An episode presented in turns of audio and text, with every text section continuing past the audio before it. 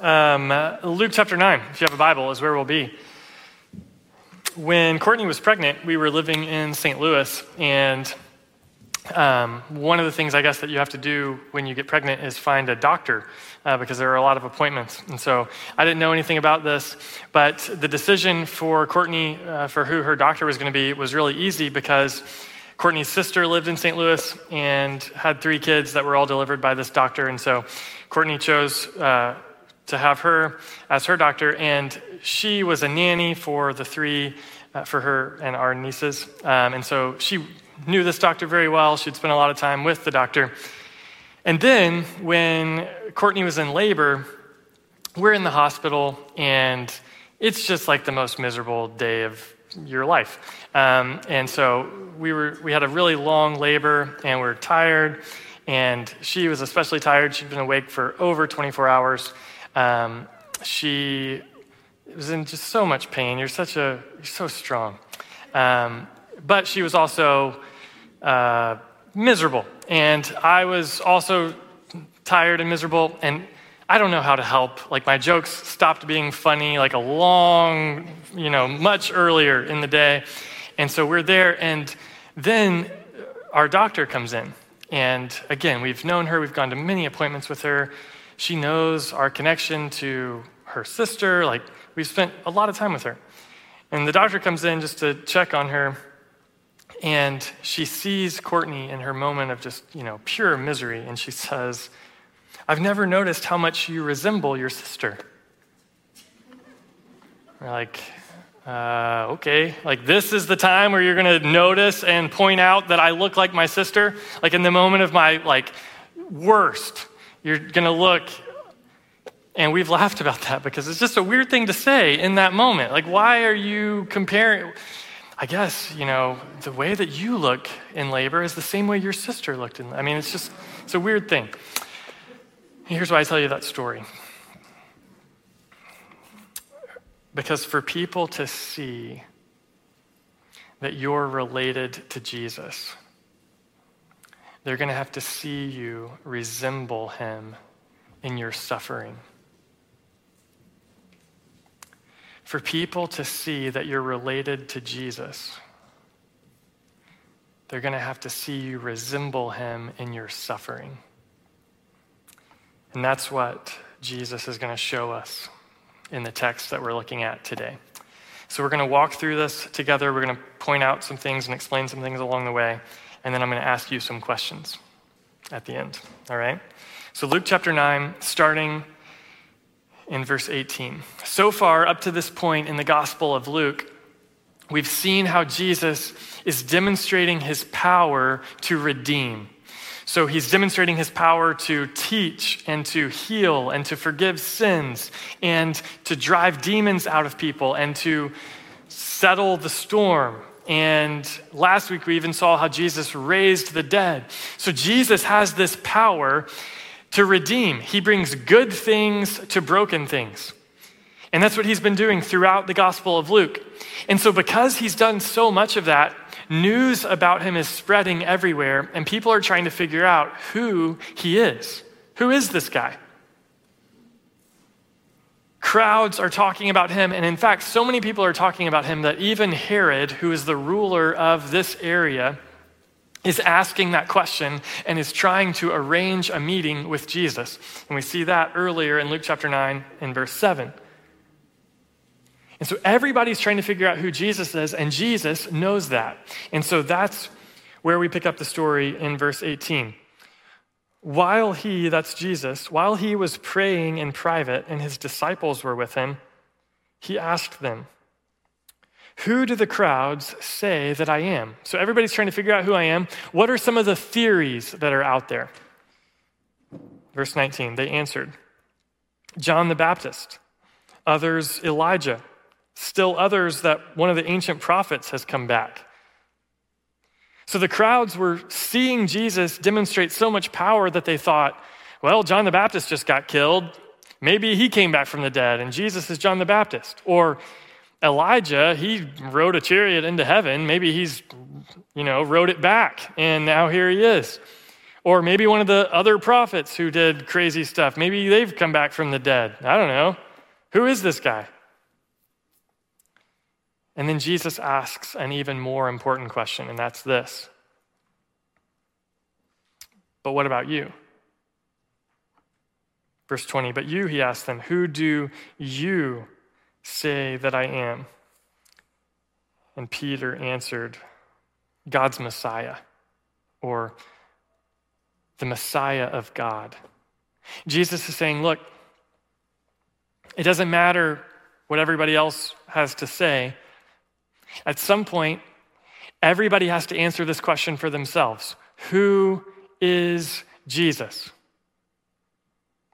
God doesn't have any grandkids, the saying goes. He only has kids.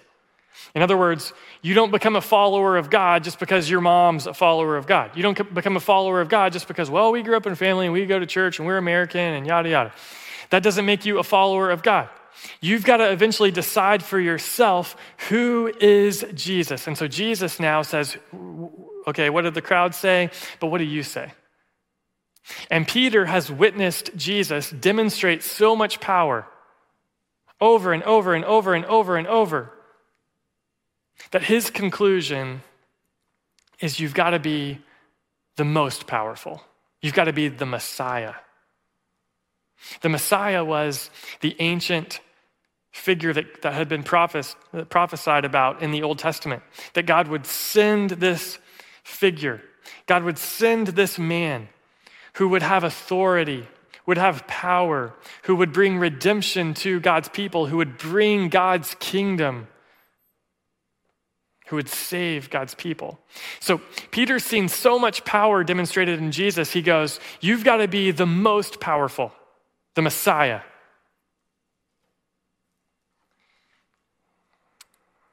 By calling Jesus the Messiah, he's saying, Jesus is the leader of all leaders. Jesus has the most power, the most authority, the most glory. He is worthy of the most respect, the most obedience, the most loyalty, the most devotion. And that's what makes what Jesus says next so shocking. Verse 21. But he strictly warned and instructed them to tell this to no one. Verse 22, saying, It is necessary that the Son of Man suffer many things and be rejected by the elders, chief priests, and scribes, be killed, and be raised the third day. Peter said, Jesus, you're the king of all kings. Jesus, you're the leader of all leaders. And Jesus says, and this king is going to a cross. He's been demonstrating his power to redeem in all of these incredible things that he's done, these incredible miracles that he's done. But what Luke wants us to see, and what Jesus wants us to see, is that his power to redeem will be demonstrated most, not in his strength, but in his suffering. His power to redeem will be demonstrated most, not in his strength, but in his suffering. And so he says, You're right, I'm the Messiah, but don't tell anybody yet. Because before it's announced that I'm the Messiah, it's necessary that I suffer. He calls himself the Son of Man, which is one of his favorite terms for himself. And that term comes from Daniel chapter 7, I think verse 13 and 14. You can go read that sometime. But it's this Old Testament image of the Messiah being highly exalted, sharing the glory that God has. And Jesus calls himself now the Son of Man, and he says it's necessary that the Son of Man suffer many things and be rejected by the Jewish leaders, the elders, the chief priests, and the scribes, and be killed and be raised the third day. Why is it necessary for Jesus to suffer and die. He's the king of all kings. He's the leader of all leaders. Why does he have to die? That's not generally how you become a great king. In the Old Testament, the most famous king, David. That's who everybody loved. Let me tell you something about David. He won all of his battles. The reason he was a great king is because he won stuff, he didn't lose. So, why is it necessary for the king of kings, the leader of leaders, to die, to suffer? Right now, in my quiet time, um, actually, I just ended uh, last week, but um, so far in this calendar year, I've been going through the book of Philippians just over and over and over, reading the book of Philippians. And while I was doing that, I was going through uh, this little commentary by D.A. Carson on the book of Philippians. And it was just, I've never done something like that before, uh, but it was awesome. And I would highly recommend that book to you. But in uh, one of his chapters, he has this section where he talks about five things that the cross achieves, or five things that, is a, that, that are accomplished at the cross.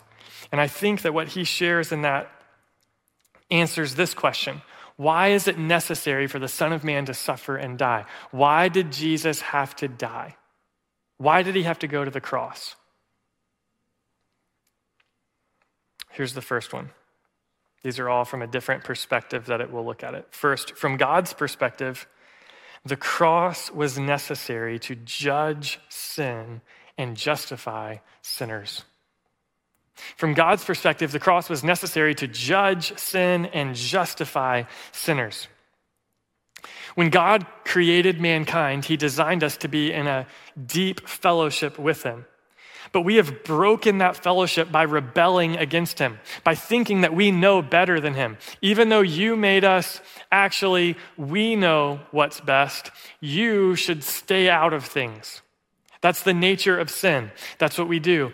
And because we've broken our fellowship with Him by trying to be wise in our own eyes, we've created all kinds of dysfunction in the world. That's the basic human problem.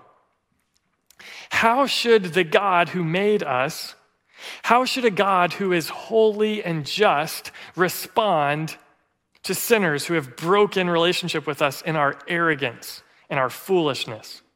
How should he respond? The right response.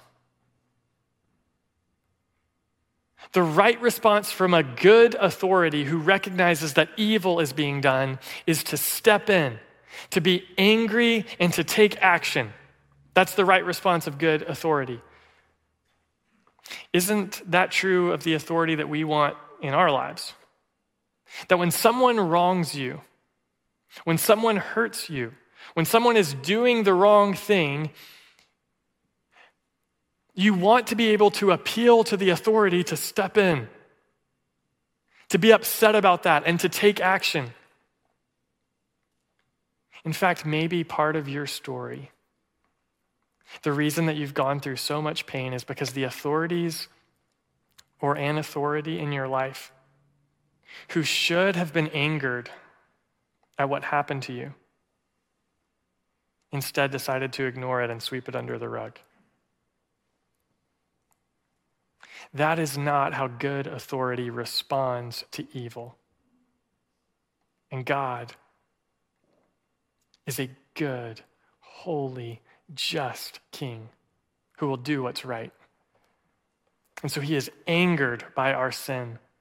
And sinners deserve to pay for what we've done in breaking that relationship.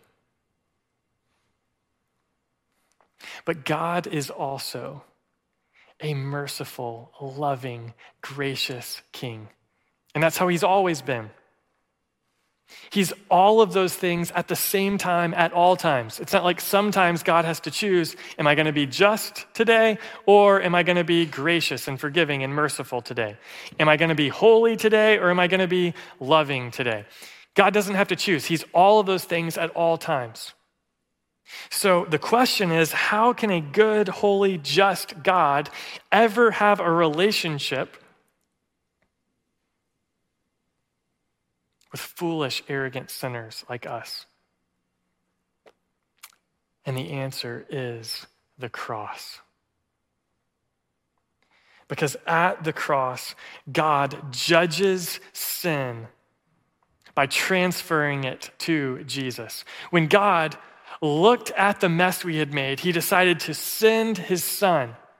In his love, he chose to send his son to come towards us, to pay the price for our sins by going to the cross. So at the cross, God judges sin. And at the cross, God justifies sinners. That means he transfers the goodness of Jesus to sinners. A substitution is made. The cross is the place where what God demanded payment for was made. It was an act of justice because he demanded payment. It was an act of grace because he made the payment himself. That's what the cross accomplishes. This is testified in the Old Testament and the New Testament. Isaiah chapter 53, verses 5 through 6 is probably the clearest teaching on this in the Old Testament. Isaiah 53, verse 5. But he, speaking of this messianic king, but he was pierced because of our rebellion crushed because of our iniquities. Punishment for our peace was on him, and we are healed by his wounds. Verse 6 We all went astray like sheep. We all have turned to our own way, and the Lord has punished him for the iniquity of us all. The New Testament also teaches the same thing. 2 Corinthians chapter 5 verse 21. He, that's God, made the one who did not know sin, that's Jesus, to be sin for us, so that in him, in Jesus, we might become the righteousness of God. Why is it necessary for the Son of Man to suffer and die on the cross? Because it's at the cross that God judges sinners and justifies sinners. So if you are here today and you are overwhelmed by your guilt, God's invitation to you is simple. It's change your mind about how you've been living. That's the word repent. Think differently about how you've been living. Recognize that your way is not wiser than mine. And then come trust in me. That's God's invitation to you. The reason you can trust him is because he has sent his son, Jesus, to die in the place of sinners. So come, repent, and believe. That's the invitation of God. That's why it was necessary for Jesus to suffer. Here's the second thing. These next four move faster if you're getting worried about. We got to get through five of these. From Jesus' perspective. So, from God's perspective, judge sinners, justify sinners. From, God, from Jesus' perspective, the cross was necessary to obey his heavenly Father and to reconcile sinners. Throughout the Gospels, especially in the Gospel of John, Jesus will say things like, I only do what I hear and see my Father doing. I'm just here to do my Father's will. In fact, in Luke, um, in just a few weeks, we're going to look at Jesus in the garden. The night he's arrested and the night before he goes to the cross, he's praying. And what he's praying is, Your will be done, not mine. God, not my will, but your will be done. When God looked at the mess we had made, because of our sin. God's plan was to send his son. Because he loved us, his plan was to send his son to bring us back to him. And so, Jesus going to the cross is Jesus joyfully choosing to obey his Father. Jesus was not a victim of all of this, Jesus was a volunteer who volunteered to fulfill his father's plan. And it's not like God the Father was like an abusive dad who was like, we got to save these people. And So why don't you get down there and you'll have to suffer? That wasn't the image. Instead, together, they form this plan, and Jesus volunteers to go obey his Father's will. I love that idea that Jesus was a volunteer because I'm from Tennessee, the volunteer state. Go Vols. So, Jesus, from Jesus' perspective, the cross was necessary to obey his heavenly Father. Listen to Philippians chapter 2, verse 8. He humbled himself by becoming obedient to the point of death, even to death on a cross. The argument there is Jesus was equal with God, and yet he chose to humble himself and be obedient even to the point of death and death on a cross. And not only did he joyfully obey his heavenly Father, but he also did this. He went to the cross to reconcile sinners. Listen to 1 Peter 3 18. For Christ also suffered for sins once for all, the righteous for the unrighteous, that he might bring you to God. That's one of my favorite verses. I basically say that in some form or fashion every week. Why was the cross necessary? Why was it necessary for the Son of Man to suffer many things and be rejected and be killed? To joyfully obey his Father and to reconcile sinners. Jesus is sent from God to sinners so that he can bring us back into relationship with God. Here's the third. From Satan's perspective, the cross destroyed the power of his accusations. The word Satan literally means the accuser. That's his name. Here is Satan's strategy and his tactic. He wants to accuse God to us and say, God doesn't really love you. God doesn't really want what's best for you. Instead, God's trying to keep you from happiness. God's got all of these rules because he wants to control you and manipulate you and coerce you. And so he's got all these rules for you to obey. But here's the truth nobody knows what would make you happy more than you. You live with yourself all the time. God doesn't know you, you know you. So don't listen to him, listen to yourself. That's the only way for you to experience happiness, for your life to have meaning, is for you to do things on your own. So he baits us to the edge of sin and disobedience against God. And then, the moment we cross the line, he condemns us for it. He accuses us you are worthless. You are such a piece of crap. I don't know if I'm allowed to say, I shouldn't have said that. I'm sorry. Forgive me. Uh, but I'm speaking, I'm quoting Satan, so it's okay. You're worthless. No one would love you. If people knew the real you, if people knew how sick you are, There's no way they would love you.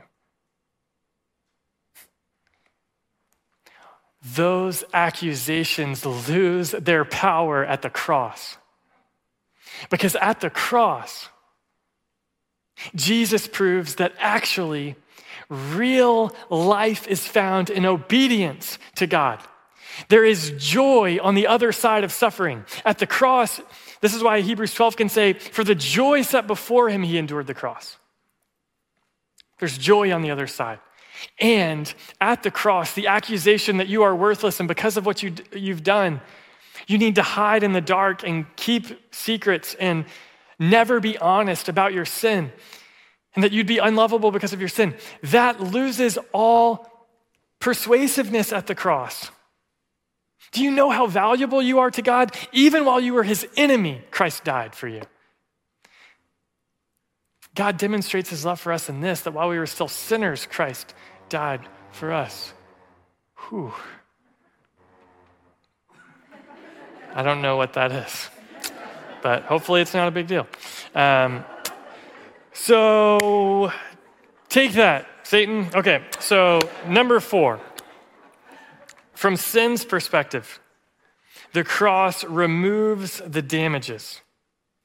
The cross removes the damages. Sin was like a debt that we couldn't pay. At the cross, the debt is canceled. Sin was like a stain that you couldn't get out. You're even using your grandmother's wives' tale about how to best get out the stain, and it just would not get away. But at the cross, though our sins are scarlet, He has made them white as snow. And then the last thing, from our perspective, the cross gives us a new supreme standard of life. 1 Peter 2, verse 21. For you were called to this, because Christ also suffered for you, leaving you an example that you should follow in his steps. Philippians 2, verse 5.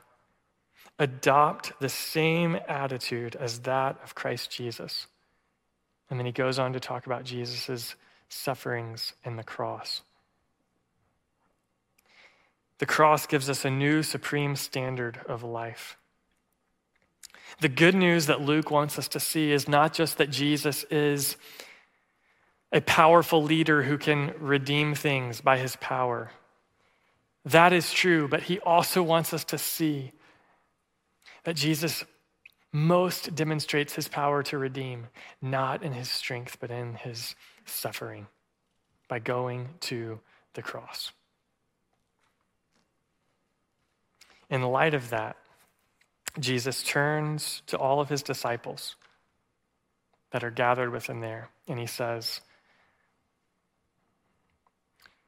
So if you're going to follow me,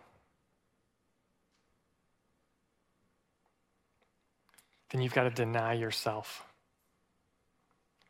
Take up your cross daily and follow me. Peter, you called me the leader of all leaders, the Messiah. But hey, if anybody wants to follow me, here's the vision. Here's where we're going to the cross.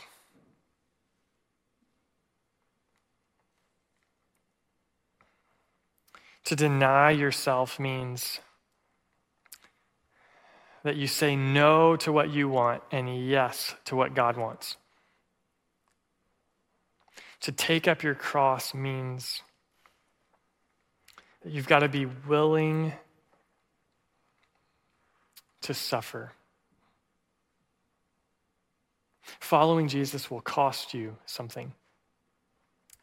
Putting these two ideas together of denying yourself and taking up your cross daily, I think, I think there are three uh, ways that this might play out.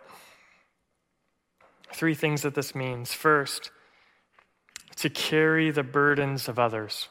What does it mean to deny yourself and take up your cross? It means to carry the burdens of others.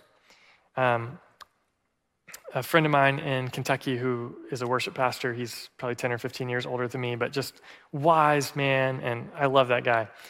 And I was having a conversation with him uh, one time where he was talking about how um, his wife wanted to get uh, hypoallergenic pillows for everybody in their uh, house. She thought it would make allergies less and um, make people healthier. I don't know. The problem was he already liked his pillow and he didn't want to get a new pillow. He wanted to keep his pillow. And so he was talking about that and he said, You know, I would, I would give my life for my family. Like, literally, I would be laying dead on the floor before I would let something happen to my wife and my kids. But most of the time, I don't have to do that. Most of the time, I just have to give up my pillow. And that's what it means to take up your cross. Sometimes we can almost romanticize the idea of like, I would give my life, I would give my all, I would give, you know, I'm willing to die for this. And it's like, that's awesome. You might have to do that, Right now, we just need you to go get some milk. Could you do that? Right now, we just need you to, to load the dishwasher. Could you do that for us? To take up your cross, like we romanticize it, like, I'm going to charge hill, you know, the hill. And it's like, there may come a time where that's what it requires of you. In fact, the 12 guys standing around, most of them would give their lives. But don't think you would be willing to do that if you won't load the dishwasher. Taking up your cross means carrying the burdens of others. It also means killing your sinful desires. See, here's the truth your sinful desires are already killing you. Think about the fact that the wages of sin is death. You ever thought about what that means? That means whenever you sin, whenever I sin, we are killing the good that God intended. Um, in her book, Gay Girl, Good God, Jackie Hill Perry tells the story of how she came out of a lifestyle of homosexuality and came to embrace Jesus as her Savior and to start to follow him. And while she's telling her story, she she's having this inner dialogue with herself, and she realizes this is what she writes. She realized that this sin would be the death of her. And she could testify to her own experience that the more that she sinned, the less life she was experiencing. And then she had this thought what else was I loving that might be the death of me? For a long time, she discusses in the book how she thought the only thing standing between her and God was her homosexuality.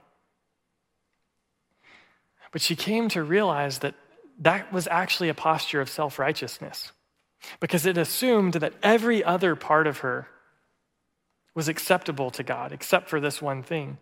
And what she came to see was that she had all kinds of desires and motivations that were contrary to God's will, that were destroying her life. The wages of sin is death. Sin will kill you. Following Jesus means putting to death those sins by the Spirit of God. It means fighting the battle against sin.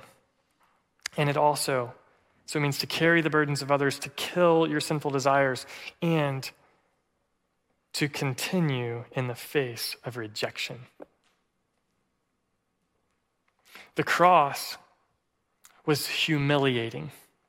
When Jesus says to these disciples, Take up your cross, he's saying, Not just die, but do it in the most reprehensible, embarrassing, humiliating, disgraceful way possible. He's saying to get used to being rejected. You want to be my follower? It's not a popularity contest.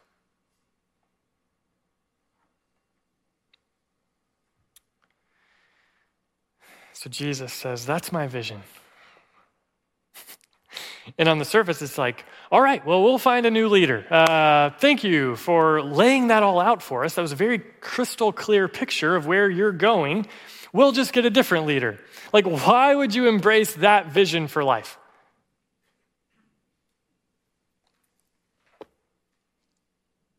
And that's what he says next. Remember that he says, The Son of Man, it's necessary for him to suffer many things, be rejected by the elders, chief priests, and scribes, be killed, and be raised the third day. So then he says, If you're going to follow me, that's the path. We're going to the cross. Here's why you should follow me. Here's why you should come with me. Verse 24. For whoever wants to save his life will lose it. But whoever loses his life because of me will save it. If you cling to your life, you'll lose everything in the end. But if you cling to the cross, you will gain everything in the end.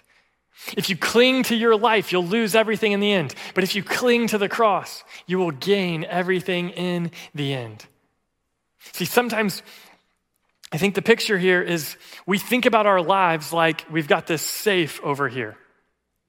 And there are certain things that we want to put in the safe so that nobody can touch them, including God. My money is in the safe. I'm going to put that there. I'm going to do what I want with that. My money is the thing that guarantees my future, and so I'm not going to allow anybody to see that, including God. We do this with all kinds of stuff. Gossip. I just enjoy hearing about stuff going on in other people's lives. And so you know, shoot me. And so I, I, like talking about that stuff. And so that's in the safe. We're going to lock that up so nobody can get to it, including God, because that it's just it's fun. Jealousy, lust, bitterness, ambition. This is my vision for the world. This is what we're doing. This is where the company's going. This is where our family's going. This is the level we're going to make it to. This is where my kids are going to go to school. This is, this is the life we've got. And we're putting that in here. We're going to make sure we, we put that in the safe and lock it up so that nobody can damage that. We're committed to that. Nobody can get to it, including God. He says, if you put it in the safe, if you try to cling to your life, you're going to end up losing everything. But if you cling to the cross, in the end, you'll gain everything. Then he asks the question, verse 25 For what does it profit, or what does it benefit someone if he gains the whole world and yet loses or forfeits himself? See, that's how most people live. They live for themselves, they pursue their dreams, they pursue their vision for the world. They look out for themselves. They serve the people that, you know, it makes sense to serve these people because they helped me. And then they get to the end of their life and they die. And then what happens to all of the stuff?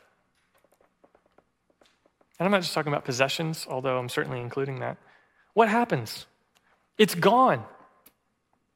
Jesus is trying to help you just have a, a practical principle that think with the end in mind. Listen, if my death is followed by a resurrection, if I am the King of Kings, the leader of all leaders, if I'm the one who has glory, and I went to the cross,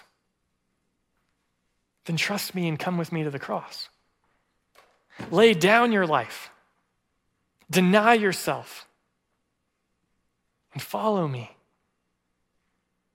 And then Jesus, fast forward. He wants to fast forward our minds to the future. Verse 26 For whoever is ashamed of me and my words, my words being the words he's just spoken about the cross Whoever's ashamed of these, whoever listens to that and is, doesn't want anything to do with that, is embarrassed by that, is, is rejecting that,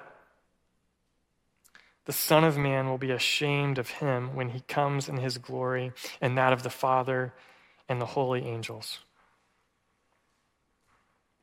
Someday, Jesus is going to return. And on that day, he will be raised in glory and you'll want him to say, hey, come with me. But if you despise the cross, you don't get to share in the resurrection. You have to follow Jesus to the cross if you want to share in the glory of his resurrection. For people to see you're related to Jesus, they'll have to see you resemble his suffering.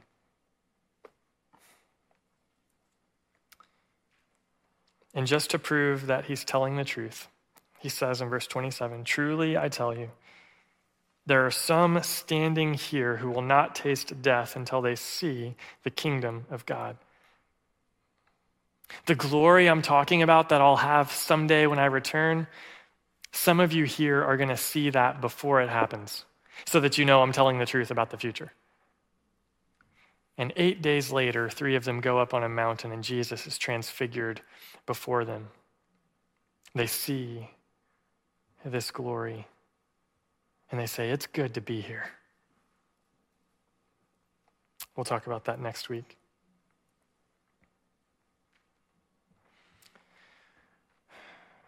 What might this invitation, this call of Jesus, require of you?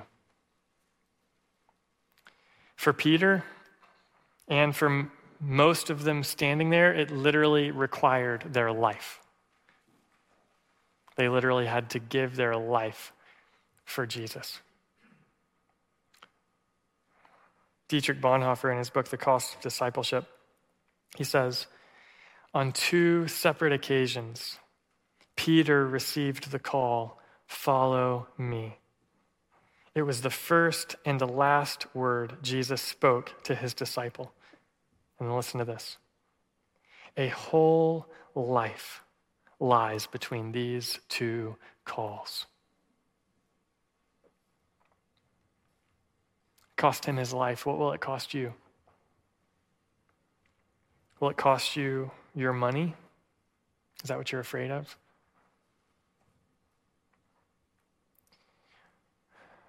Will it cost you your reputation?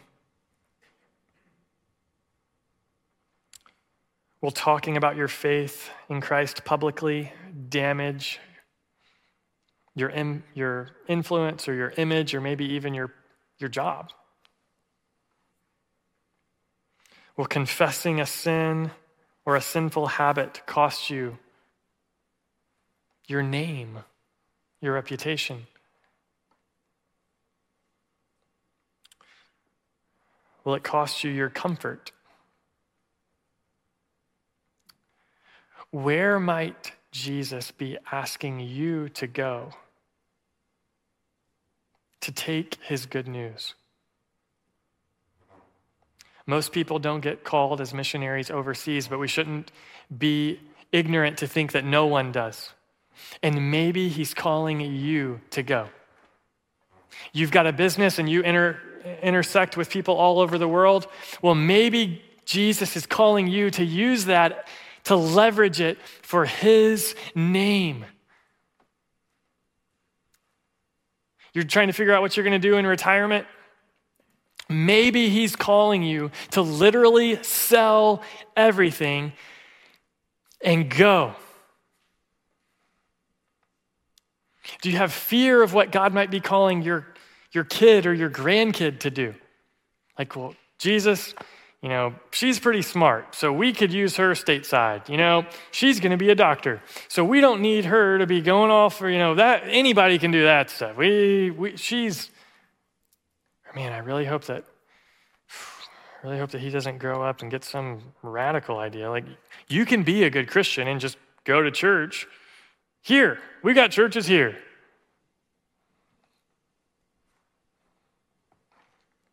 But what if God is calling you to go?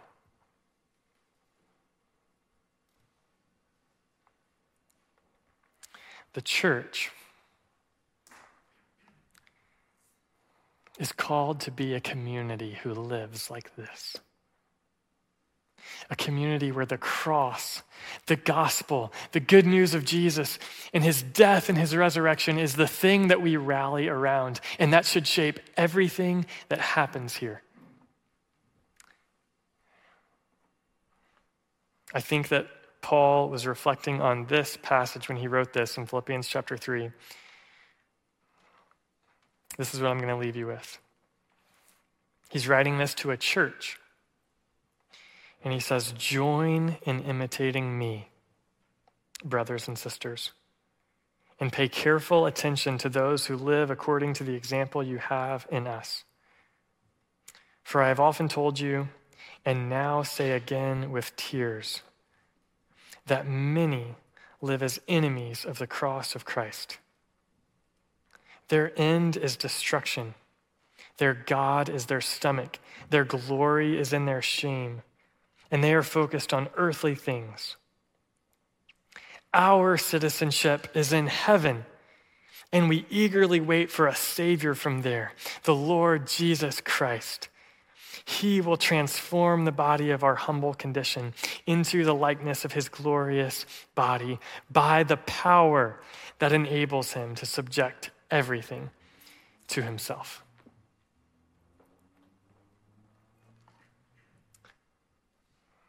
In light of that, let me ask you if someone became more like you, would they be more like Jesus?